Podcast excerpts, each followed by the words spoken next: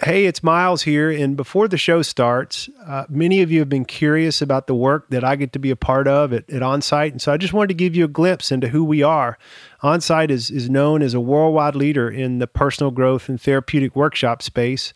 We're just fortunate to work with an incredible team that creates life changing experiences that assist individuals and families and couples into becoming more self aware empathetic, compassionate, and, and, resilient, and just overall raising our emotional intelligence so that we can become better versions of ourselves and enhance our relationships. So, whether you're feeling burnout or life just seems a little out of balance, or whether you're trying to overcome some adverse circumstances that you experienced along the way, we've got some really cool workshops uh, that we offer year round that we'd love for you to learn more about. And we also help stay plugged in and get you resourced for counseling and other great resources in your area as well. If you want to know more about us, check out onsiteworkshops.com or you can find us on our socials at, at onsiteworkshops. We had a conversation in my house about the hijab and just like an understanding of like, are you going to wear this? Like, how do we feel safe? And there are people who are saying, hey, you know, if you wear hijab and you want to keep wearing it, like for a little bit, why not just like go out wearing a beanie or a hat or a hood or something instead so that you don't like really stick out because it's not it's not safe anymore. And I remember like getting into like a really emotional conversation with my mom and just saying like I'm so proud to be wearing this and I would die for it. I would die for being my living my most authentic truth because if not then I just don't think that it's worth not doing.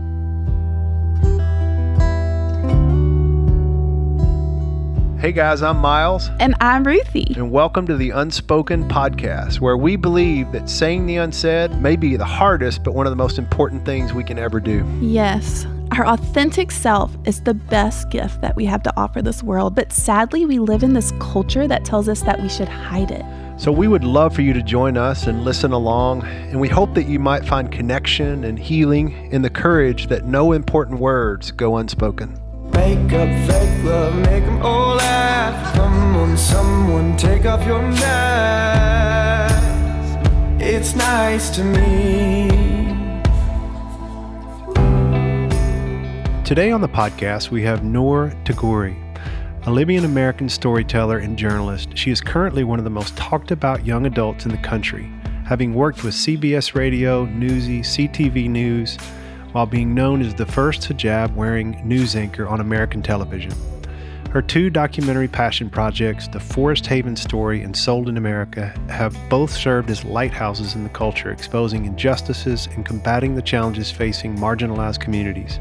From viral stories to global speaking tours to releasing her own line of fashion, Noor is raising the bar every step of the way.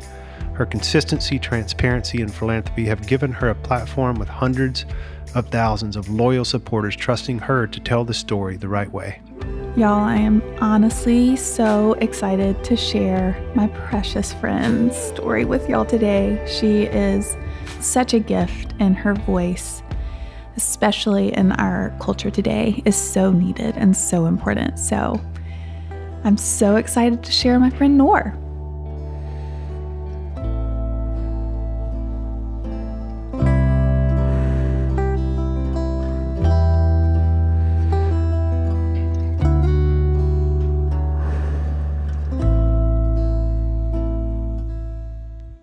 My sweet Noor. We are so thrilled to have you here. I'm this so is happy. what a gift. Thank you so much for being here. Thank you. Thanks for letting us stay at your house again.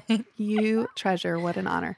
I was telling Miles when I was telling him about you, I'm like, you just have the most warm, welcoming, oldest soul. Like I remember being like, mm. whoa, whoa, whoa, whoa, whoa. You're 22. Slow your roll. That is not how in the world you've had so much life experience. You've done so many beautiful things in the world, which we'll get into some of those because I'm just, I'm absolutely in awe of who you are and your voice in this world. And it is, you are such a light. Yeah, such a gift. There's so many I mean, the list is so massive of the beautiful work that you've done in this world. And it started, I mean, I was like, her TED talk was three years ago. You were what, 21, 22 years old? Yeah, like, I guess. That's sister. such a weird, yeah. I, it's like one of those things where none of it really you don't realize a lot of it until afterwards but i but i have always kind of been mindful of experiencing things and then just letting them sit you know like i try not to like linger on anything. Like once you put out work especially if your intention while doing it is to like be of service to other people. So i know that like I have made it my mission to cover stories of marginalized people who haven't eh, had the opportunity to have their voices amplified. I always say, like, I used to mistakenly say in high school, like, I want to be a voice for the voiceless. And then I quickly learned, like, I don't believe people are voiceless. I just don't think that we've ever really passed them the mic. Mm. And so I mistakenly found myself in a place where once I had gotten my dream job and I wanted to be a like a local television reporter and I had tried so hard and I was wearing the hijab which was like the Muslim headscarf and it had never happened Mhm. before in the United States and I was like, "You know what? This is going to be the hardest thing I ever do, but it's going to be the greatest thing I ever do." And when I got the job, I thought that was the hardest part, but it wasn't. It was actually like going out and getting stories and reporting at the time the videographer that i was working with was like a young black woman with dreads. And so every time we would go out we would say like we are the best worst team because people had always heckled us or harassed us or said like that we didn't belong or um, questioned why we were there because we didn't look like your typical reporting team. And it wasn't until April 2015 where after Freddie Gray's murder, we had gone to Baltimore to cover a story. And at this point in my reporting, like I had been really tired because Mm. we had it just it had gotten really hard. There was like hostility in the newsroom and it was just a weird experience. And we Erica and I, who was the videographer, we had gone through a lot together just on the road whenever we were covering stories. And so we went to Baltimore to cover this. And for people who remember, like the media coverage at the time, it was extremely negative. It was negative to the point that like people recognized that the, the media coverage around this was incredibly mm. negative. Yeah. And we went and we covered a story. And as we were walking to our car, there was a man who had come up to us and he had like this beaming smile on his face. And he said, I want you to walk a couple of blocks down and you'll see one of the most beautiful things you've ever seen. And we looked at each other kind of confused because he just kind of looked like he was just geeking out. He was so smiley. And we walked down a couple of blocks and we saw like one of the most beautiful things we'd ever seen. And it was every single person outside of their homes dancing and laughing and crying. And there was a Michael Jackson impersonator dancing on the tops of cars. And no media outlets were there covering this. But for the first time, people were coming up to us saying, Can I tell you my story? Can I tell you what I'm feeling? Can I tell you what's happening? It was so chaotic and it was so beautiful. And in the midst of that, I remember Eric and I looking at each other and staring at each other. And then we just started crying. And we had gone back to our car and we sat in silence for a little bit. And I broke the silence and I just said to her, like, we were meant to be here. Like, this was the story we were meant to tell. Hmm. And I ended up quitting my job shortly after that because I had, I realized that, like, I had gone my entire life trying to be like other people. I wanted to look like other people. Before I put my headscarf on, I like had I would dye my hair blonde and I'd put in color contacts and I grew up in a very very conservative, very white town. Like people nobody looked like me. Nobody had the same like eye color, hair color. And it was something it was like really difficult to kind of reckon with my identity. And I remember thinking to myself why I had tried so hard to be like so many other people. And in this moment, I had gotten access to a story that nobody else had gotten access to because of who I was. Mm-hmm. And because people could see me and then trust that they could tell me their story, that I wasn't going to hurt them or I wasn't going to do wrong by them. And so I made a promise to myself that I wouldn't try to be like every other reporter and cover the stories that they were covering because I was missing out on my own potential. Like hmm. and this is this is something I have a big problem with in all industries is just like when you when you hire somebody and you see what makes them unique and you see what makes them different and you see their strengths and you still try to put them into a box that looks like everybody else's and you don't play on their strengths Yeah. and i truly believe like whatever your own insecurities are whatever society has deemed as your mm. weakness whatever people have told you is going to be the thing that keeps you behind can actually be your strength can actually be the key to mm. what it is that's going to make you successful. And i use that term very heavily because i think that people have very personal definitions of success. And for me it's like really living what your purpose is and mm. living in that purpose. And i had pitched a story about this institution that had been shut down because of the medical abuse that had happened. It was it, it was an institution that housed people with intellectual disabilities and the case that had shut it down was still open after 40 years. And I had pitched the story because I had heard that at the institution itself, which was only 20 minutes away from my station, all of the medical documents that belonged to the people who were who had lived there were scattered on the floor for the public to just I mean you could trespass and you could see people's like most intimate records. Mm-hmm.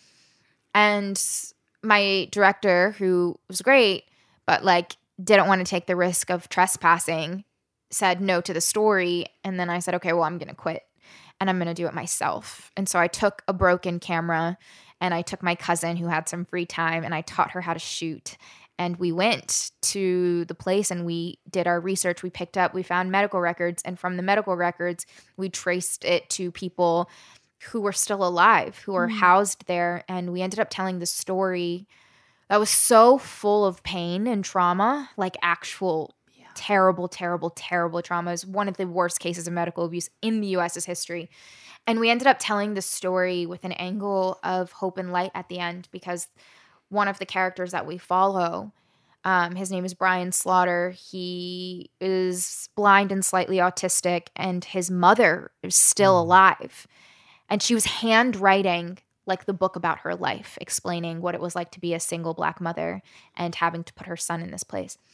And we found them, and we found the lawyers and the teachers and some of the doctors, and and we went and we told these stories. But Brian eventually now is like a, a music teacher and was Grammy nominated and like has this incredible story. And so we were able to, in a way, give justice to this story that had never really gotten the justice that it needed.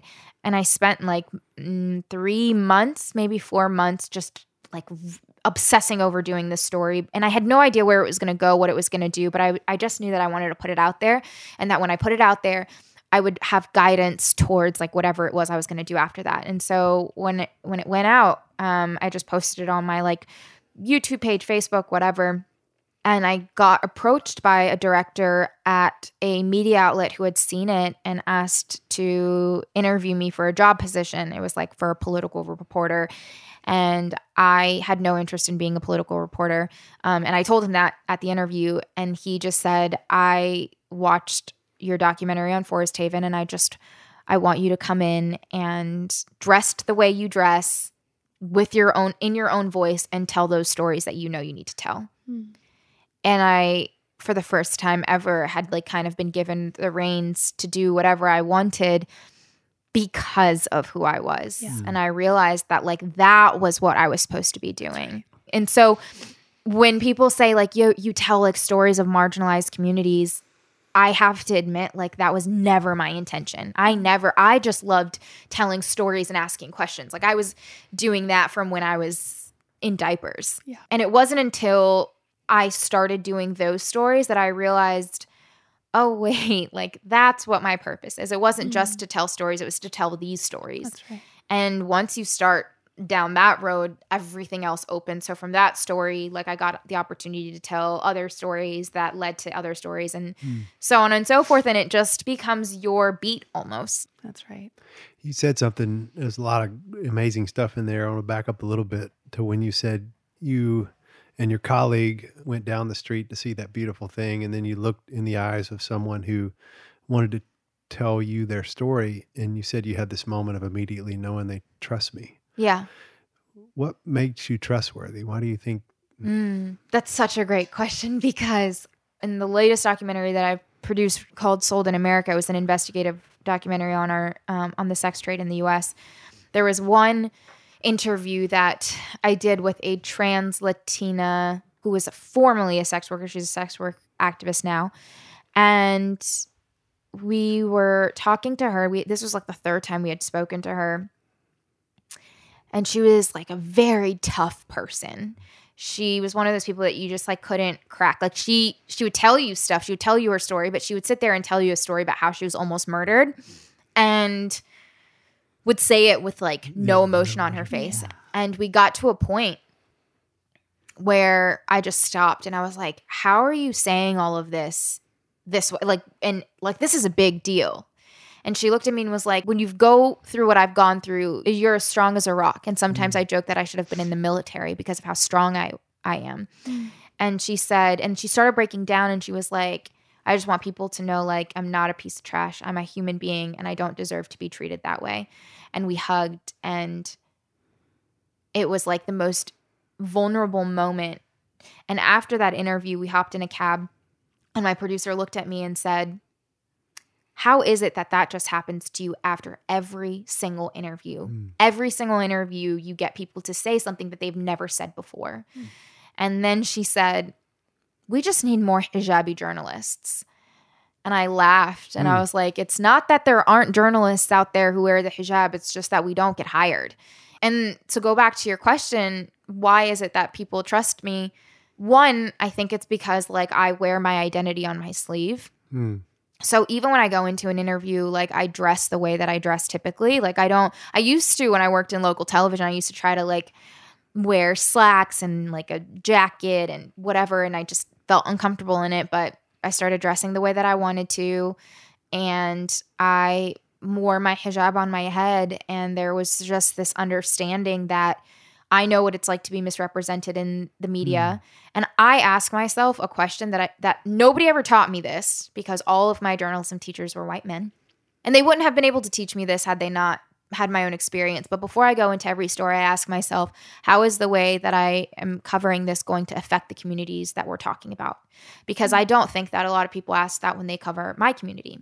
Because had if they did think about that, then they would know that they had to be very careful with the way that they use their words because an overwhelming majority of the time the way the Muslim community is covered is extremely harmful Mm. and puts all of us in danger. Mm. And uh, people don't think that way. So, Meaning, meaning it's covered. The, they covered the extreme. oh, yeah, totally. Like, for Mm. instance, Sinclair Yeah. has a terrorist alert desk, Mm. right? So, Sinclair owns dozens and dozens, if not hundreds, of local television stations. They have a terrorist alert desk, and any story related to Muslims goes on that terrorist alert desk, Wow. even if it's not about terrorism. So like they did a story about like Muslim women wearing burkinis and they reported it on their terror alert desk because it had to do with Muslim women. So if you're seeing a Muslim woman wearing a hijab at the beach and it's on your terror alert desk and then you see me go to the beach in a burkini, then what are you going to think? And what do you expect people to think? Like this mm. is something that that's why I always say like even in my family we always say this like I never blame people for how they feel about Muslims because if I wasn't a Muslim person and I watched the way the media covered Muslims, I would be terrified. Mm. I would be terrified. I was telling Ruthie, we were telling her yesterday, like we got into an elevator at the airport yesterday. Adam's laughing because it's so it's so funny, but it's like true. We got into an elevator and there was this woman who just looked. T- she first of all, she walked in and my the elevator shut on my suitcase because she was trying to like leave so quickly. And she just, her nose was an inch away from the wall and she was just looking away from us because she was so terrified. And as soon as the doors opened, she sprinted out. And I could tell that she was oozing like a huge sense of just hmm. uncomfort. And it's sad, but like I just didn't, like, I, I was like, you know what? I, don't, I can't really blame you That's a pretty empathetic position. but you have to have that Hmm. because you have to like i have to understand where people are coming from and so to go back to like the trust thing i actually spend a lot of time talking to people before i interview them and that's not like the most common practice but i think it's really important to build trust with people because i don't think people owe us their stories It's fascinating to think about the duality of that dynamic, the way you described that I trust exists in part because I wear my identity, yet because I wear my identity, it scares some people. oh totally The thing that scares us often is is what sometimes we trust when we know the truth about it. Oh, yeah. Oh my gosh, I never even thought about it that way. The first time I ever came to Nashville, I swore I would never come back. I had spoken at Vanderbilt University and I was in college. And because I would tour while I was in college, I had to do my assignments while I was out on the road. And I had a project, I had to do a story. And I found out that there was a story here in Murfreesboro, and it was about the wanting of opening up a Muslim graveyard so that they had their own funeral home section and all of that. And there was like these massive protests against it. And it was the same group of people who had protested the mosque being built to begin with. And I remember I went to cover the story and I didn't really I didn't tell my professors about it or anything like that. But I remember my professor saying like never turn off your camera. And when I got to cover the story and this I was in college, I got overwhelmed because there was people who were like yelling at me and calling me names at the courthouse to the point where like that ended up being a local news story how people were treating me. And there was somebody who kept saying like turn off your camera and i did for like 15 seconds. And then i was like why am i listening to this person just because he scared me? And i turned it back on and they were saying to things like um, i know that this isn't an actual assignment you're going to put me on al jazeera and you're like a terrorist and i had to show the woman like my homework assignment and she didn't believe me and i was like wow this is wild and i tried to like deal with it with like kindness because one of the guys who was like I said he was mean mugging me because he really was. He kept looking at me and saying, and I was like, How are you? And he was just like, Fine. And like was just being so cold and and I remember him just saying, What is this for the MSA, which is like the Muslim Student Association? And and then he called it a terrorist organization. I was like, I'm not even a part of my MSA, like only because I don't have time. And it was just like this whole misunderstanding. And then I'll never forget the woman ended it with like, I'm just tired of being put on the back of the bus. I was just so confused and she said you terrify me. And it was the first time I had ever really like really experienced anything like that and I swore I was like I'm never coming back to this place Mm. because like I and I, I mean I was born in West Virginia, spent time living in Alabama and grew up in Southern Maryland. I did not grow up in a but I had never worn hijab in any of those places. Mm. And that was why Mm. cuz my mom put on the hijab when she was in Alabama and my dad literally was like, "Are you sure you want to do that here?" Like nobody here is wearing it and it's not and this was pre 9/11. So Wow. there was like a not much of an understanding, but it wasn't the fear Yeah. Mm. that was that exists today. It's an interesting dynamic, especially because a lot of times when I would ask people like, "Do you think I can do this?" they would tell me I should take off my scarf just because they thought that it it made me like less objective as a reporter. And I was like, I just never understood. I was like, why does my hijab like I'm not going in and reporting on stories saying like there's this protest that broke out and I'm wearing hijab, so therefore this protest is whatever. I'd never done that. And I made sure that every single time I covered a story, if anything, I was even more objective because I knew that I was just being scrutinized all the time. And it made me a better journalist in the end. Like I, I wasn't careless. I made sure the way that I was reporting, I was keeping everything in mind. And I just learned how to listen a lot better Mm. not only listen but like totally drop your preconceived notions about anything and that's even with like sold in america now like i really think that that's why it did so well and that's why we were able to get the access that we did because i was able to go in and like spend two years reporting on the sex trade which is something that i wasn't very familiar with but also was able to hmm. completely like open up and learn and draw parallels and be a student hmm. and report in a way where I was able to just say, "Hey, I want to learn from you. Here's the mic and and and tell me your truth," because I I had known that like nobody had ever done that for us. Mm. Wow. Where did that? I mean, there's just been this fire from day one. Like, where do you think that came from? What is the root of that? Like, I, I just, it feels so set apart. And it's been there from day one. Like, you were a child running home from school to watch Oprah yeah. with your mom as a six year old. Like, no, that's just not, that's not the norm, right? You know what I think it is, honestly? I think it was my parents letting me be myself. Like, I think that a lot of times I have to say, like, I, I feel very, very, very blessed and grateful for that because they allowed my me to like set into my identity. Like now looking back, sometimes I see like photos of the things that I would wear. I was in middle school and I would wear like vintage gold pointy heels and pink silk skirts and ribbons in my hair. And I look back and I'm like, how did my mom let me leave the house like this? And I remember saying something, I've never said this before, but I remember saying something to my mom about it.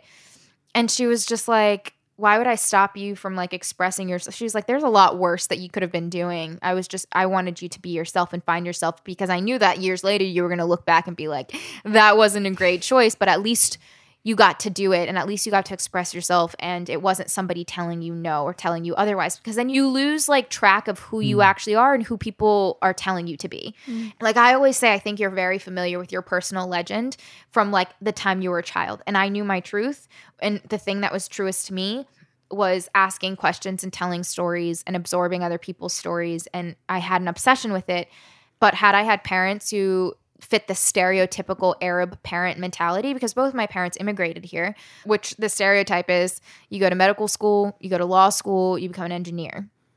That's what we came to America for. Hmm. And my parents were very much like, I want you to be the best thing that is truest to you. And that's how I learned how to define success when it came to career. I think that me being a journalist, which is a job that you don't get paid much for at all, but me pursuing this because it was the truest thing to me was going to make me more successful than I ever would have mm. been as an average doctor mm. because I was truly living in purpose. I could have access to like other opportunities, whether it was speaking or traveling or whatever it was, and really live to my fullest potential. And so I think that fire was just similar to the fire that we are all born with, but I didn't have anybody really squander it.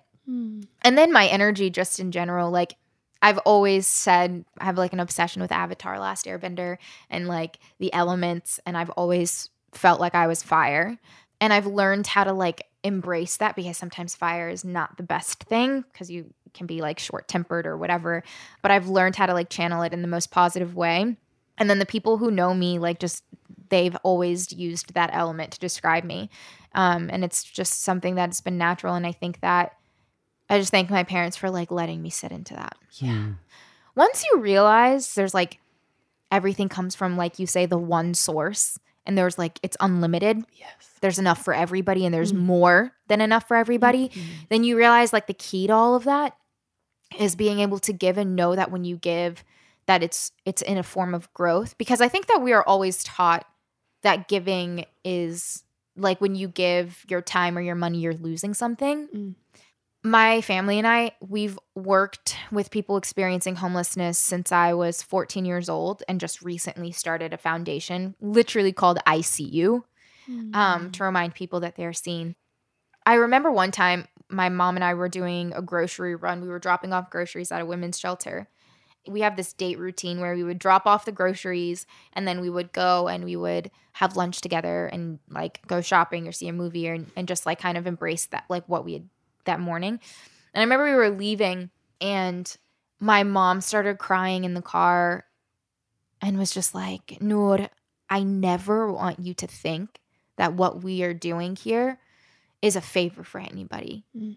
Because I truly believe that every blessing that we have in our life, every protection that we have in our life comes from these small, consistent deeds.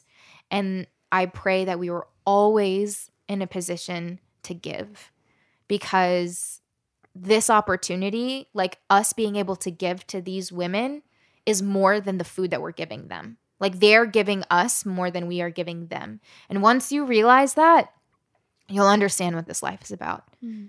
And it, it always stuck with me because my parents were always big on service. And we believe that, like, you serve God or the one source by serving your community, by serving yourself, by serving other people, and giving back. And once you realize that the only way you can truly feel your best and feel like you're living in purpose is if you're doing things for others and you realize that that's where abundance comes from. Like it comes from like feeling good head to toe in yourself and then moving outwards towards like your family, then your community and like beyond. And that's where the answers are. And that's why when people like feel unfulfilled or like they're struggling, like they have all the money in the world, they'll have power, they'll have whatever, everything they thought they wanted and still feel like the void. I'm always like, but that's not what we were created for. Like, we are not spiritual beings experiencing this human world to look for that. Like, of course, it's great, but the only way you're going to feel that fulfillment is if you are filling the void that we were created with to begin with. And that is tapping into that source. That is being able to be in service. That's why when people volunteer, no one volunteers and then feels bad afterwards. It's like working out. It's like you don't work out and then you feel like, I wish I didn't work out. There's mm. everything else though that happens. Like you can regret things, you can feel crappy after things, but those are the things that don't. And sometimes I think like because I truly believe that service is a mentality and a lifestyle. Like it doesn't have to be donating your money and time, but there are those moments where you are doing that direct form of service are some of the purest moments. And those are the ones that like you feel that ultimate overwhelming sensation of this is what it's about. And once you have those experiences, you know how to be able to navigate the rest through that mentality. And I think that mentality is just saying, like, I want to go into things helping other people, but also like living for something bigger than yourself. And so if you're going into, say, I'm going in to cover a story and I realize this isn't just for me to be able to fill up 30 minutes of time and get people like get great content, but we're actually serving a community, then you're going to get more out of it than you ever thought you would.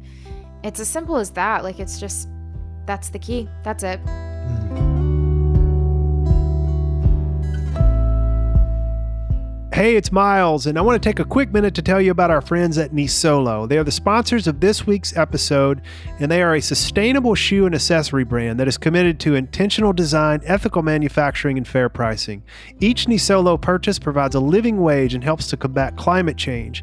Nisolo actually owns and operates its own sustainable factory in Peru, and they are offsetting their production's carbon emissions by protecting trees from deforestation in the nearby Peruvian Amazon. In 2018 alone, Nisolo customers have helped save more than 54,000 trees from being uprooted through their purchases.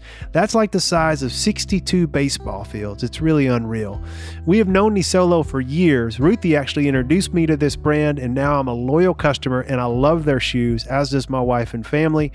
We had the pleasure recently of interviewing Patrick Woodyard, Nisolo founder and CEO at their headquarters in Nashville, and I gotta tell you, my respect for this brand and their mission went up exponentially after hearing more about the heart behind this effort.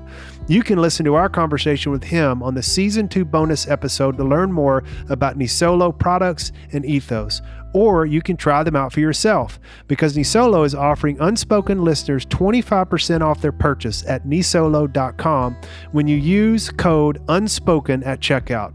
That's N I S O L O.com and enter unspoken at checkout for 25% off your purchase of ethically made shoes and bags.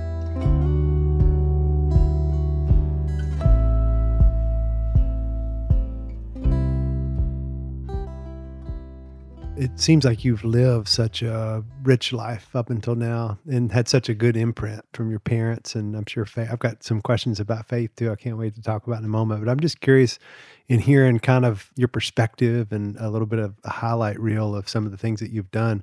I know we've also all of us have clips that in our narrative that would be uncomfortable for others to see or watch. Has there ever been a season where i know one of uh, hearing one of the things that your superpowers is helping people anchor into their worth and and live their true potential. Has there ever been a season for you where you were questioning your worth or? Mm. So I think that that sits in with like my identity struggle more than anything. I guess if I think about like what I believed my purpose was as a storyteller, I always have people ask me or reach out to me and say like, "Well, what did you do in the days where like you thought it wasn't going to happen or it wasn't for you? Did you ever feel like you were going to give up?" And I know this is such a disappointing answer, but the truth of it was like there wasn't a single second where I thought I wasn't going to be who I am. Hmm. Like I didn't know it was going to be this great, but there wasn't ever a single second even when the most powerful people in the industry looked at me in the eyes and said, you are never going to make it. I always thought to myself, no, you're you wrong. Knew. And part of that, again, to, to go back to my parents, but I just started reflecting on this recently is because my parents always told me that I was going to be great and that that and like that I was going to be able to do whatever I wanted and I thought to myself, well, my parents have never lied to me, not that I know of. But why would I believe anybody else? Like I don't trust you, I don't know you. Why would I believe you over them? Mm. And so that was always very true to me. Wow. But I think that there were moments where I think the hardest was like when I was really trying to figure out how to do it and how to be myself. Like even when I before I wore hijab, nobody in my family thought I was going to put it on. I I used to tell them like I can't put it on if I'm going to be on TV. It's just never going to happen. And so I recently asked my mom like how did you feel when I put it on and I just asked her this like last year and she said to be honest with you, like I didn't really care because I thought I didn't think you were going to keep it ah. on. She was like, I thought you were going to take it off. I believed in you and everything else, but with this, I was like, nah, that's not her. And she like she was like, it w- it didn't make a difference to me whether or not you put it on because I loved you for who you were, Hmm. and that's it. And it was as simple as that. And so that struggle with identity was like super personal to me, um, and trying to figure out like where I fit. I always struggled with like fitting in because I never looked like anybody. Like I I always share this memory, but when I walked into first grade, I sat down next to the only other girl with dark brown hair and asked her if she was Muslim because I'd never seen another girl with dark brown hair at school. And I thought, "Oh, How old- Muslims must be How old were you? I was 6 Wow. or 7. Hmm. Yeah. And I, she, she doesn't remember this, I'm sure, but like that was like such a vivid memory. So that was like a really big thing. And then I think like the self worth thing, just now reflecting more on it, especially after working on this series. So I'm so, I was so passionate about doing this project on the sex trade because of my own experiences with sexual violence and losing a sense of self worth when it came to that Mm. because it's one of those things where like it's amazing now that we're having all of these conversations about sexual violence but i like opened up to my mom just last year about a lot like there there was that one the main incident that happened when i was 12 that she knew about my my family knew about there are incidences that i never told them about Mm. and i didn't open up to her about it until last year last thanksgiving and i just told her everything and she just sat in silence and just was like, I'm so sorry I wasn't there for you during all of that. Like, I wish I would have known. And I told her, like, it wasn't your fault. You forget that your parents were kids having kids. Hmm. So, like, they're still, they were still like learning. But I was like, it wasn't your fault. But now, like, that I think about it, we just never really talked about and I don't think we really had as a community, as a society, we didn't talk about this until now. But like, we never talk about the fact that like when you go through something, an instance of like sexual violence, like it's never your fault. Mm. So you carry a lot of like shame and guilt and and like, what did I do? What did I mm. do for somebody to do that to me? What did I do to deserve that? Did I look at someone a type of way? Did I say something? Did I? Mm. And so you will like carry that for a really long time, and that messed with my like sense of identity with everything else too, because I was just trying to figure out like my worth and all of that. And I mm. remember one time there was somebody. This was probably like this was a super low point, but there was a guy that I was talking to. I remember him saying like, "I don't think that you should be a reporter. This is just not appropriate for a woman." Wow. And I was like, "What? Where is this coming from? Like, how could you say something like that when my parents are like the biggest supporters of me doing what I want to do?" And it was like, and for a while, I was like, well, do you, like, should I change my major? Should I do something else? Like, because I didn't understand like why I should compromise what was so true to me. And then I remember he said, this is when I was like, okay, this is not okay. And it was a click. But he said to me, like, how do you think it would make me feel as a man? He was going to be a dentist. If my wife was like Oprah and I was just out here working on stupid teeth. And I was like, whoa. Like I'd never heard anybody say anything like that. And I had finally gotten to a place where I realized like that your insecurities and like what you struggle with with yourself is not a reflection of me and has nothing to do with me. It was like a low point because I now looking back, I can't believe I had ever even questioned like ever leaving what was true to me and how miserable I would have been if I did that. Funny enough, he like reached out to me a couple years ago and was like, "I'm so proud that you pers-. and I was like, "No, you're not. Like that's not."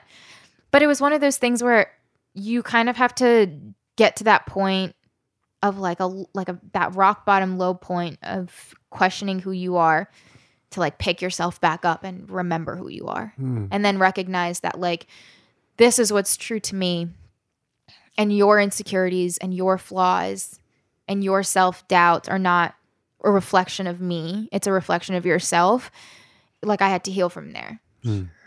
Thanks for sharing that. I, I know there's a lot of young women that look Mm. up to you and hear what you're doing uh, and how beautiful it is, but also hear the humanness. Yeah. Of, well i've never shared that before so Hmm. hey Mm. breaking news Hmm. And and the other thing that I I really take from that is I, as a new parent, a new dad, I often look to parents to get parenting advice.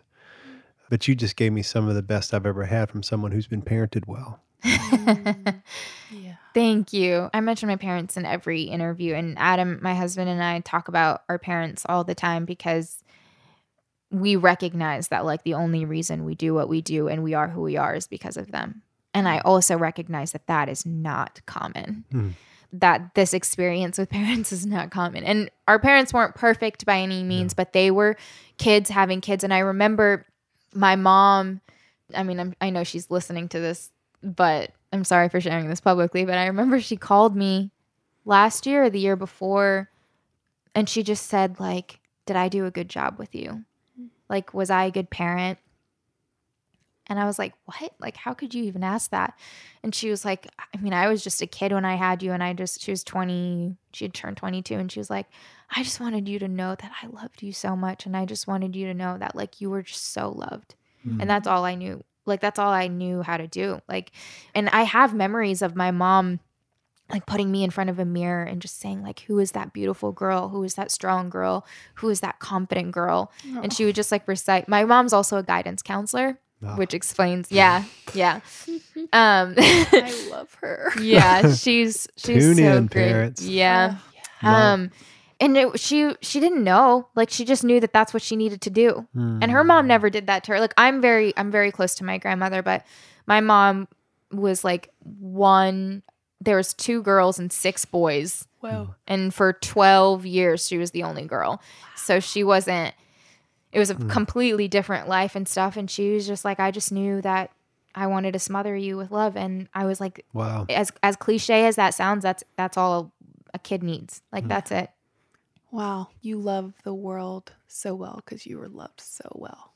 And like, what a beautiful thing knowing how loved you are and to be able to enter the world out of that space. Like, that's such a gift to be given. I mm-hmm. feel the same way. I mean, I know you feel the mm-hmm. same way, Miles. Like, that's such a beautiful gift. One thing I was wondering about you're in the helping profession and you're going out and you're seeing, I mean, you're talking about the documentary you did, and there's a lot of vicarious traumas that you've experienced. You've seen really dark, scary, hard, traumatic things, and you hear very painful stories of people's suffering. You also hear about the beauty and people rising and just, you know, the light and the goodness in the midst. But how do you, for yourself, because we both talk a lot about self care and the transformed people and the healed people are the ones that transform others and heal can heal others. But what are ways and things that you do for yourself mm. to really care for yourself and to love yourself well and to refill up when you've experienced such you've seen really painful things you've experienced really painful things and how do you care for yourself? So I didn't really learn how to properly care for myself until working on this project mm. because it did take like us to very dark dark places. And I it's funny that you're asking me this because I literally wrote about this exactly yesterday on the plane while I was mm. coming here because I remember 2 days before our wedding I had spent two days with men who had bought sex and were arrested for buying sex. And it was just a very, it was one of the hardest parts of the series because I, I didn't know what to expect. And I was just, I remember be- like just shaking, like being scared to like go into this because of my own experiences. And then I got to our wedding. And the day before our wedding, I was sit, we got married on the beach in Miami. And I was just sitting and like, it was just numb because I had felt so much that past week. And then we got married. And then a couple weeks after that, I'd seen like my first heroin overdose. And we had spent like, we were out at night in DC and like I'd seen like younger girls going into cars and what we saw as trafficking and it was just like one of those things where you just couldn't shake any of it. And there was like this breaking point that I had like 3 months into our marriage and it was it wasn't from any of the reporting. I had been super exhausted from all of the reporting but it was because of something a community leader had said about me on social media and assumed about me and was just very aggr- it was really mean. It was horrible actually but and i had just had this like breakdown moment. And i called a spiritual teacher the one i was telling you about yesterday um, and i called him crying. It was the first time i ever called him and he just listened and he prayed for me for like five minutes straight. And then he invited Adam and I to retreat. It was called Refining the Core. So it was like this spiritual self care retreat, and it was 10 days. And I just, we took a pause. Each member of our like crew took a mental health break during this. And I had really learned, like, we had done a lot of heart work, is what they call it. And we really learned a lot. And it was like a very great way to like recenter ourselves. So we learned just essentially about like self care not being a practice of just like doing things once in a while. Like it was a lifestyle. And so I really tried to like make habits of things that really allowed for me to care for myself. So yeah, I started doing EMDR because I mm-hmm. realized, which is a type of therapy where you like fully process your trauma I didn't get why working on this series was like really painful for me. I knew on like the surface level, but I had realized there was a lot of trauma that I hadn't processed. Yeah. And so that was really helpful and excruciating, but really helpful. And then I just kind of like took a step back and reevaluated like how I was living, really, like the people I was spending time with, the energy that I was taking in, the foods mm. that I was eating, like what I was doing for my health like how I would go about telling stories or where like I don't know, just every little detail. And so now we're like super intentional with everything that I do. I like keep consistent habits that make me feel good. Like I know that people joke about like baths being like a form of self-care, so take a bath once in a while, but like I take a bath almost every night now. Yeah. Because that's like something that really like I need to look I look forward to. I need whether it's like working out, which is also is a cliche, but like really getting to mm-hmm. that place mm-hmm. where you feel stronger. And a huge part of it was like cutting out a lot of toxic people too. So it's just like consistent things. And it's kind of an all over the place answer because I'm still all over the place with it. I don't think that I'm at a place right now where like I feel better now than I ever have in my entire life, but I'm nowhere near being done. Not that you're ever done with this, but I'm not even like I haven't even scratched the service yeah. surface. So ask me, maybe in a year, maybe after Onsite. yeah, girl. Uh, I'd rather hear the process than the end result anyway. That's right. That's true. That's We're always I, on the journey. Yeah. Totally. I actually wrote, I woke up, I do this thing where I like wake up and I write in the middle of the night. I'm going to read you something. I'm going to read it to you. It's the middle. It's the middle of your story that tends to be the blurriest. It's the small things that add up to the big moments, the part of the journey, the little sacrifices and failures that are hard to remember down the line because you are so focused and so passionate about the mission. And it never seemed like failure then. It never seemed like sacrifices. It just seemed like you were paying your dues. You were doing what you had to do, and you would do it again a million times over if you had to. You would work the overnight shift. You would go through the supplier who screwed you. You would get fired, laid off, and quit. You would fall and get hurt and betrayed.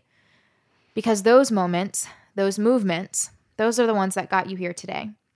And sometimes other people remember them better than you. Sometimes people see the bigger picture, the vision, the potential before you. You just work, you put in, you cross the task off your to do list, and you make moves. And isn't that what making moves even really means. You literally pick up your destiny from point A and land it on point B. You create, you make it happen, you write the narrative, the script, the chapter. You unlock each shackle piece by piece as you find yourself. You serve, you win. You love, you grow and grow. It's endless and it's beautiful, and you're already there. Come on. Mm, Wow, thanks for sharing that. That's beautiful. Our slogan at Onsite is trust the process. Oh, a hundred percent. I know we're not the only people that use that, but it, when you after you've done the work, it means so much more. Yeah. Yeah. Um, you're not really headed towards a goal. But I did want to ask. I've not done a deep dive on our demographic, but I have taken a look at our demographic. Those that- those that listen to our show, but I make up based on just where people are. Uh, that it's mostly Christian, Nashville, L.A. Not all. So I'm certainly not boxing in our listeners. Don't worry. I hope it's very diverse, but I know just based on geography, mostly Christian. So, what do you think? And you you spoke into this earlier when you said, and I appreciated the way you framed it. I'd never heard it framed that way of having empathy on people who have a misunderstanding towards your faith Mm. because of the uh, the lens in which they it's presented to to them. What would you think is the biggest misunderstanding about the Muslim faith? Mm. Honestly, the biggest misunderstanding is everything that you see on media. It's like right now, especially, is the narrative of terrorism and that terrorism is linked to our religion when in fact it's not at all. And that terrorism is very political. I mean, most people don't even know that, like, the majority of terrorist attacks in the United States have actually been right wing terrorist attacks Yeah. but we just do this whole fear mongering thing of people who are different than us.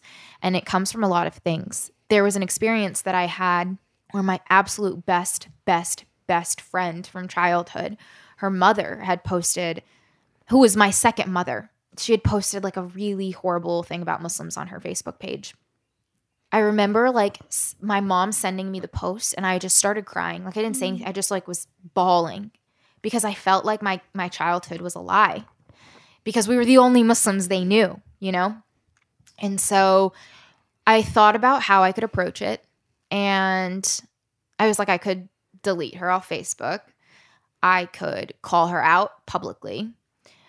I could ignore it.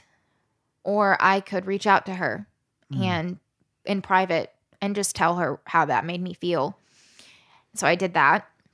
And I messaged her and I said, Hey, like, you know, we're like the only Muslims you know, and what you said was really, or what you posted, reposted was really hurtful. And I just want to know where that came from, why you posted it, whatever. She sent me a message and apologized profusely and was like, I am so sorry. And this was pre Trump. She was like, I'm just so sorry. I blame the media for making me think this way. And I forgot that you guys were Muslim too. And I'm going to delete the post. I would have never like thought this way. And mm. she addressed she attributed it to media before there was this whole thing about media right now. And I remember thinking to myself, like, even the people closest to us are susceptible to the misrepresentation of our communities. And and I was very frustrating because I was like, just ask me. Like I'd and I I, I said that to her. So I was like, just if you have a question about Islam or Muslims, just ask us. Like we are the most open community when it comes to like people asking us questions because we so badly want you to learn from us mm-hmm. Yeah. and not from the television. Yeah. Shortly after that, there was an incident where my old high school where I grew up, there was a homework assignment that was being taught in world history class. And they were learning about Christianity, Judaism, and Islam. And this father, who was a veteran, walked into his daughter's room and she hid her homework assignment from him. And he asked what she was hiding, and he found that it was a homework assignment about Muslims. And went to the school and went to the vice principal and said, If you guys don't stop teaching this at the school, I'm going to shove this assignment up your ass. Mm. He said that to the vice principal. And he formed a coalition of parents in my community to boycott the teaching of Islam at the school in world history, where you learn about religion. And there's this whole movement about it. And it was just so frustrating because I was like, this is a part of the problem. Yeah. And I wrote a letter, like I wrote a public letter to this guy and uh, published it like with Huffington Post. And it was, you're the reason why I was an undercover Muslim at school and I didn't tell anybody I Muslim, wow. was I was Muslim. And it wasn't like the kids who would bully and pick like say stuff about my mom wearing a scarf or that we looked different or whatever it was. It was because the parents were teaching kids a certain way. Yeah. I mean, there was a video that came out recently about like a mom was videotaping her child posting like hate posters on a mosque and was saying how proud she was. Mm. And the little kid who was like no older than eight years old Mm. was like, yeah, Muslims are like rapists and they're this and that. And I was like baffled that a mother would be proud to teach her son this way. And I was like, what? This is this is the root of the problem. Like this is where it's coming from. You're taking in like what you're seeing on media and then you're instilling hate in the people and i and i remember in the letter that i wrote to the dad i was like i hope your daughter dates a muslim i hope she befriends a muslim in college like i hope that she actually gets to experience it so that she can learn from our community and not from the hate that you hold on to and it's something that's like an ongoing conversation and the empathy that i have comes from the fact that i recognize that like a lot of the people that hold animosity in their hearts like are kind loving people like they're not mm-hmm. bad people they're not always bad people Just not educated on. just not educated. Like my husband's mother's side of the family is Italian Irish Catholic. And they did not know a Muslim before his father came into the picture. Yeah. And so we have conversations about how, like, had you guys not known and not ever met a Muslim, you would share the same opinions as a lot of other people. Like, when Adam and I got married, even though Adam's Muslim and his dad's Muslim, like, his grandmother's family still reached out to her worried about him marrying a Muslim. And she literally told me recently, like, now every time they see you on TV or social media, they call up and they're like, oh my gosh, we saw Noor, we saw Noor. And I was telling her, and I was like, well, don't you see now that they know somebody who's Muslim and stuff, their preconceived notions, like, they fall. They it's fall. because they meet a real live person Yeah, and they get it. That was my experience, and that's what I want to. And I want to ask this too. I had a preconceived notion. Um, thankfully, my parents gave me a little bit more of a world vision, so I didn't fully take the bait that all Muslims are terrorists, they're all bad. But I certainly can see how you can get there by watching the media and news. I'm a Christian, but I'm a well traveled one. Um, so I've been in some of the most beautiful mosques in the world, you know, from Erbil to Istanbul to Abu Dhabi. That's the pretty one. Oh, yeah. Take your breath away. Yeah, it's magic. And until I spent time with, let's say, the Kurds in northern Iraq and got treated more hospitable than anywhere I've ever been on the planet. And I grew mm. up in the South and was told that this is the the place of hospitality. And and we're good at it at some level, I'll say that. But I've never been treated that way. Mm-hmm. Taken into people's homes and fed. And I just I get emotional thinking about the experience. Um, mm. that I learned something about the people through an experience, not through you know traditional education. That's why I'm such a believer in curating experiences for people to heal. It's what we do at Onsite. It's taking therapy and make it come alive. So a lot of people have heard just heard what it's not, and I'd love for them to hear what it is. Because I, Yeah. if you were to ask me, it's like, what's Christianity? It gets very confusing too. Because there's Yeah. a lot of good versions and bad Mhm. versions and everything in between, and a million different branches. Mm. And I think of you know people ask me that when I'm especially out in the world, and I say love and and grace and kindness. Mm. And I have seen more with my Jewish brothers and sisters and my Muslim brothers and sisters. I've seen way more intersections than I've seen divide. That's the whole thing. Ah, that's such that's so the point. It's funny you bring up hospitality because today uh, my brother shared like the World Giving Index, and it was like the number one country where people are willing to help a stranger, and it was Libya, and that's where my parents immigrated from. It was like eighty three percent would be willing to help a stranger, and like that's just what we that's in our blood. Like that's what you do. Um, uh, to talk about like what is Islam. Islam is actually one of the three main monotheistic religions that actually believes in Judaism and, and Christianity. So, like, if people out here are listening and they're Christians, it is actually like a commandment for you to like love Jesus and his message. Like, that is a part of our religion. Like, I've had people say to me that, like, that we hate Jesus. And I'm like, I am not allowed. Like, why would I ever do that? We believe in him and we believe in his message and in his story and what he has said. And like, that is literally rooted in our religion. But Islam itself, lit, like, means submission and service.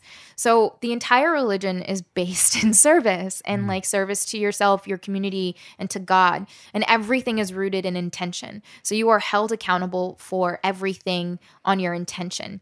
And it's really beautiful because we believe that even say I had the intention to do good, like say I had the intention to to give money to somebody who was asking for money on a street, right? And I didn't have the money or I just decided not to. I would be rewarded for simply having the intention to do so. because mm. that that's how powerful intention is. Mm. But because God is the most merciful, if I had the intention to do something bad and I didn't do the bad thing, then I get rewarded for not doing the thing I had a bad intention for. Mm. What does rewarded mean? The same way you have like good deeds and bad deeds. Mm. So we believe that you have a book of good deeds and a, a book of bad deeds, and you are judged based on that on a scale. I see your, what's in your heart. So that's what it's always been about. It's always been about service. It's always been about doing good to others, and everything is rooted in how you treat other people. Mm. And that's why when like whenever people talk about that, it's always so confusing to me because Islamically, a couple of things. One, there's no compulsion in Islam. So you cannot if you're an actual practicing Muslim, you can never force anybody to do anything. So when people say, like, for instance, that father who didn't want Islam taught in school claimed that like they the kids were being forced to become Muslim by writing down the statement that makes a person Muslim. And the hmm. statement that makes a person Muslim is simply saying there is no God but one. Hmm. And so one thing that has to be clear is like you can never force somebody to be Muslim. Like everything everything comes from what you believe in your heart and how you feel. So say somebody was forced to wear a hijab, if they in their heart did not want to wear it, it doesn't even count. What does the hijab represent? So the hijab is a there's a hijab for men and women, and people forget that. So on the outside, it's just a symbol of modesty and like dressing modest, but it's a very personal thing because it has to be. It's something that you choose to put on, choose to wear, but it's something that is a constant reminder of living for something bigger than yourself and your connection to God. Wow. Hmm. So That's a, it's one of those things where like if I walk into a room, I'm demanding that you hear what I have to say and what I'm doing before anything else. And it's just a reminder. And for me, it's just like I get to go outside every day and when I walk into a room in almost every room I ever walk into, I'm the only person with one on my head. I know that what I'm doing, what I have to say is bigger than just me. Hmm. It's a reminder to live in purpose. wow. I know you you may have just answered this question, but I wanted to ask it earlier because it's been such a part of your story. And I was just going to ask. I hope it's an appropriate question to ask, and if it's if it's not in any way, you can let me know, and I'll certainly respect that. But if if yours had words or a message based on where you've taken it, what would it say? My hijab, Hmm. mine would just say at your service. Hmm. Mm. Yeah. Wow. I love It's a thing that I've thought about. Wow. And that's really what it's what it is. Mhm. there's a reason like i feel so strongly about it and it's it's really tough because right now there's so many muslim women who have decided to take it off Mm. because it's n- no longer very safe to be wearing it Yeah. i don't blame anyone for ever taking it off Yeah. but i remember when there was an incident in north carolina and um, three muslims were killed execution style and they were people that i knew and it was because they were Muslim. We had a conversation in my house about the hijab and just like an understanding of like, are you going to wear this? Like, how do we feel safe? And there were people who were saying, hey, you know, if you wear hijab and you want to keep wearing it, like for a little bit, why not just like go out wearing a beanie or a hat or a hood or something instead so that you don't like really stick out because it's not it's not safe anymore. And I remember like getting into like a really emotional conversation with my mom and just saying, like, I'm so proud to be wearing this and I would die for it. I would die for being my living my most authentic truth because if not, then I just don't think that it's worth not doing. Wow. Mm. Yeah. That's Wow. beautiful. At your Thank service. Yes, Yeah. yes. How beautiful. Thanks for sharing that with us. Yeah. Oh, thank you. It's a little secret What an for honor. everyone who's listening. It is so great. But but one thing I want to tell people, just like if you ever have a question, just ask your like Muslim neighbor or like any you can there are so many people online on social media, like reach out to me, ask me the question and stuff. Just make sure you're getting and this is for anything. This is for every experience that is not your own. Ask the person living it Mm. because I promise you that what you're getting from me is going to be a million times more truthful than what Ann Coulter is going to tell you about us Mm. because Yeah. she has never spent a day in our shoes. When I would back that up as a, a white Christian that grew up in, in the South, I have learned, even though it's clumsy for me sometimes, and I have the fear of asking the question, because I don't know how to ask it, or I might use the wrong words, or it might come across as offensive, is exactly what you're doing. You're shaking your head. Say, no, it's, you, you want to be asked. It's a respectful thing It to is do. never. There's no stupid question. Like I'm, ta- like I've had people ask me if I take a shower with it on, and I will still answer you and say, no, I do not take a shower with it on. Like I don't wear it at home. You wear it in front of men who are not your family. Like, and I can see why people wouldn't know. Like I, wh- how, why would you know, right? So ask, ask. We love being asked questions because it reminds us that like you care to get the answer from the source. You know. Mm-hmm. But you're hearing it. You're, you're also hearing it from someone who's saying, I understand why the topic may scare you. Oh, Ask- totally. And ask questions. It's an- It's a, 100%. it's a full on invitation. this is how I've become friends with people and this is how I've become close to people. I've learned to like listen and be curious and ask those questions because I know pe- I wish people would have done it for me, you know? And mm. then to me it's just like if you ever want to be an ally of anybody who's marginalized, then ask them and learn from them and listen and just know. Because you listening right now and knowing this like I've given you a piece of myself. And you have an aspect of my story that you are now armed with. And that whenever you go into a conversation and somebody says something like negative about muslims hmm. or our community which is very very often you can stop them and say mm-hmm. but wait. Mm-hmm. And let me remind you that that does not mean that i am one of the good ones or i'm one of like you know but i'm special. That I am actually very similar to the 3.3 other million Muslim Americans that mm-hmm. live in this country that have been here since the beginning, that have actually built up this country because an overwhelming amount of the slaves who came to America were Muslim. Yeah. And that we have always been here and that we are part of this community and that we have always been of service to this, this community. We are mm. your doctors and lawyers and engineers and journalists and designers and favorite musicians. Like mm. we are here and and I hate the feeling of like, oh, I think a lot of times people in our community struggle with this of like I don't want to have to feel like I have to be the perfect perfect person and perfect citizen and perfect model Muslim so that people don't feel like we should be banned. Based on uh, what you know, which is a lot for 25 years, I'm so impressed. I'm so glad I'm part of the conversation. Based on what you know now, if you were able to go back to that six year old Mm. that walked up to that young girl with dark hair and said, Are you Muslim? And uh, was kind of looking for, you know, where do I belong? What would you tell her? So one thing that I always say now is I always try to be the person I wish I would have had when I was 12. I think that was like the hardest time. And I have a 13 year old sister. So that's, I'm like very close to her for that reason because I want to make sure that she knows that like I'm here and that there are people here that she can relate to. And it's funny that you asked that because I kind of daydream about that a lot. Like I always fall, there are certain memories that I have from growing up. And sometimes when I think about the memories, I see myself as like my older self going and talking to that person, which is why when you were reading to me yesterday it was very special because you had a similar experience of doing that. Mhm. And I'll like go up to her and I'll like hold her like by her shoulders and be like, You are so great. And everybody around you right now that's making you feel uncomfortable is just as insecure as you are. And Mhm. if not more insecure, and is going through their own shit. Mm. And you don't know what's going on in their home life or what they're struggling with on the inside.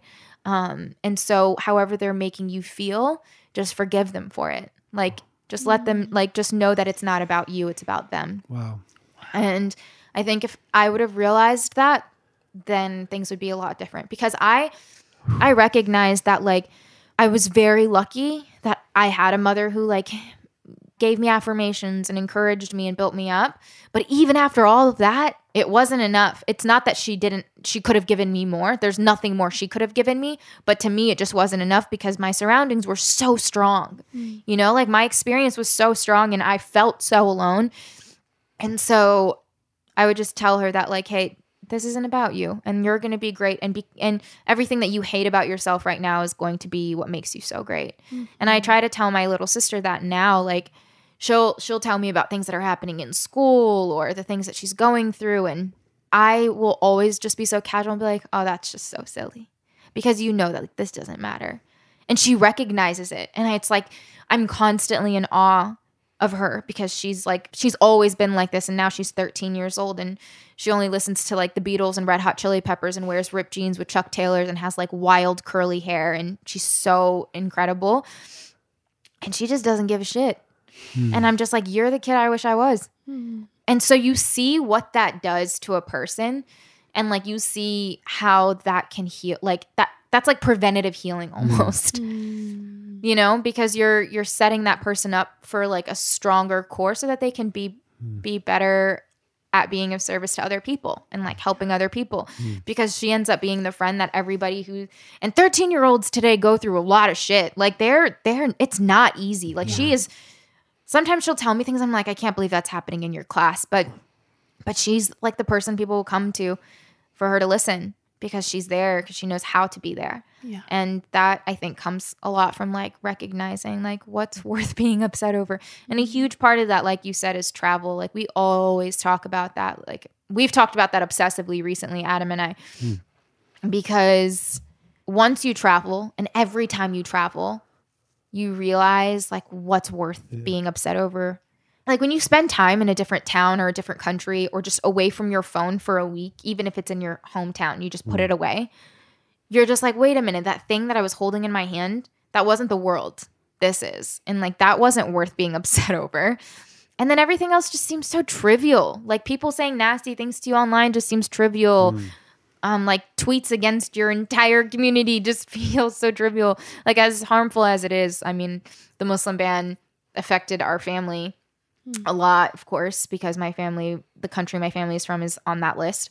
But we realized, like, oh my gosh, there's just so you figure it out and you realize like what's worth living for and how to go about it and to be able to see the silver lining and hmm. everything. Like, and you're, I mean, Ruthie, a very great definition of using every single aspect of pain in your own experience to be like of healing and of service to other people. And had I not gone through everything, like had I not gone through every single instance of sexual violence I had and the pain that I had gone through, Sold in America would have never happened. Yeah. And that was so life changing. Like, and I remember there was one message I got, and I told my entire team if this was the only message that I got during this, which it wasn't, but if it, this was, it would have been enough Hmm. and it would have been worth it. And the message was just like this woman who's a recovering meth addict who had reached out and said, I did not realize I had been trafficked until I listened to your podcast, and I now use mm. this as therapy Wow. to healing. And I was like, if this was it, then I'm like, I'm done. Yeah. I'm good. That's right. But it wasn't just her, it was Yeah. tens of thousands of people mm. reaching out with similar stories and similar experiences. And so, whatever pain you've ever gone through, every single bit of it, you didn't deserve. You didn't ha- like it.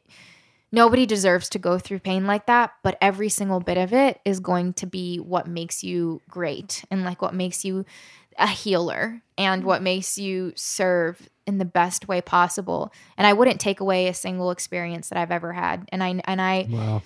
that's the thing Yeah. we all go through so much pain and like a lot of us don't end up getting the opportunity to heal properly but if you're listening to this then know that this is an opportunity for you to like sit and recognize whatever it is you're going through whatever it is that you've gone through is going to be a part of your armor and strength hmm. yeah. Thanks for turning your pain into purpose. Yes. thank you that's actually part of my talk Yeah. Hmm. I can't wait to hear it. thank you I could just continue to listen and learn. We do need to kind of land the plane. I wondered, and uh, again, this is a clumsy question, so you can redirect it or respectfully decline. But well, I'll just ask the question and then I'll tell you how I'd love to close if yeah we've never done this before. Just had the idea. Is it appropriate for in the Muslim faith to pray with people who aren't in the Muslim faith?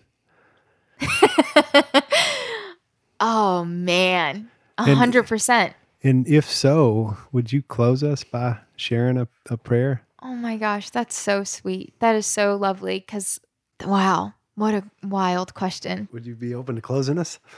I would love that. I mean, we're sitting at microphones, so technically, if it was like a regular prayer, um, we would be doing like motions and stuff. But what I can do, what I really would love to do, is to read a prayer. So there are like prayers that we read every, and so the prayers are written in Arabic. So the truth, like the biggest un- way of understanding them is in Arabic. But there's one prayer that I, funny enough, just read right now when I prayed before I did the interview today. Um, and it wasn't about the interview itself, um, but it was about something, a decision that I have to make, like a really big decision. So I pray this about like the biggest decisions and the smallest decisions. So I'll read this one. So, FYI for everybody listening, Allah is the Arabic word for God. It is not a different God than the one that you worship, it is the same one. It is just the Arabic word for it. So, even Christians who are Arab refer to God as Allah. Something that people don't really know. Okay. O Allah, I seek the counsel of your knowledge and I seek the help of your omnipotence. And I beseech you and for your magnificent grace. Surely you are capable, and I am not. You know, and I know not. You are the knower of the unseen. And O Allah, if you know that this matter, and you say whatever it is that you want, you're praying about, is good for me in my religion, in my life, in my welfare, and in the life to come, then ordain it for me, make it easy for me, and then bless me in it. And if you know that this matter is bad for me in my religion, in my life, for my welfare, and in the life to come, then distance it from me and distance me from it, and ordain for me what is good wherever it may be, and help me be content with it. And mm-hmm. so, mm-hmm. the reason I wanted to share that is because that is a prayer that I always read for everything and anything. And the intention of it isn't that, like, sometimes you can have a dream afterwards or a feeling or gut feeling or whatever it is. But the intention is that once you seek guidance from the one source, I love saying that now. Once you seek guidance in whatever it is that your heart is is asking for, that you know that you are good and that you are taken care of. Hmm. So Well said. however whatever like unfolds hmm. so say you pray you pray this prayer or you seek guidance towards any anything and every like whatever it is however that unfolds you can never say well what if because you sought guidance for it and so you recognize that whatever happened is exactly what was best for you because you sought that guidance and you have to trust that whatever happens is exactly what was meant for you right. Yeah. Thank, I love that. thank you for Oh, sharing that. And the main thing I want, reason I wanted to do it is I wanted to just, we just, I'm a Christian. I could sit here and I, if we had time, I could lead us a prayer and pray to Jesus and, and we can all sit around the table. We can pray together. Whether you have a belief, whether you don't have a belief, there's a mutual respect. And I think there's a connectivity that we can all learn from one another when we circle up oh yeah with, with open arms. So thanks for being willing to model thank that. you Make up fake love, make them all laugh. Come on, someone, take off your mask. It's nice to me.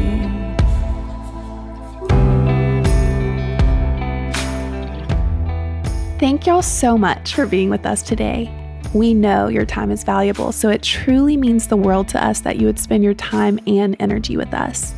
And thank you for being willing and open to walk right into the tension of saying the unsaid.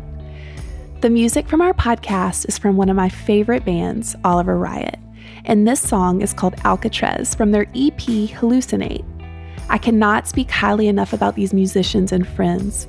Check out their beautiful music on Spotify and online.